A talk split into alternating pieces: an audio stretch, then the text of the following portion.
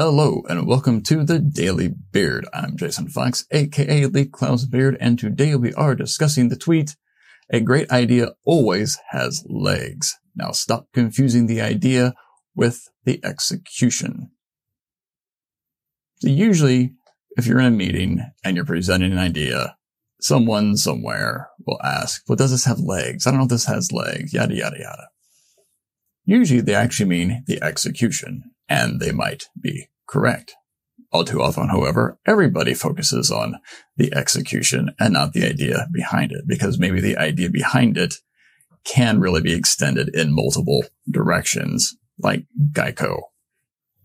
8 bazillion different executions over the years, often running concurrently, yet the core idea remains. You can save some money in a few minutes by switching to Geico.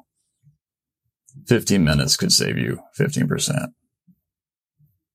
Is that even true? We don't know, but there you go. Of course, they say it could. Thanks, legal. Anyway, executions don't always have legs. Sometimes you come up with a great one-off, something that just isn't going to go anywhere else. Maybe it's worth doing. Maybe that's still worth doing. But if you need a campaign, then okay, pull the idea out of that and see where it takes you. Okay, the Mac versus PC, that is a great idea and a great campaign. Because the core idea is you just compare Macs versus PCs.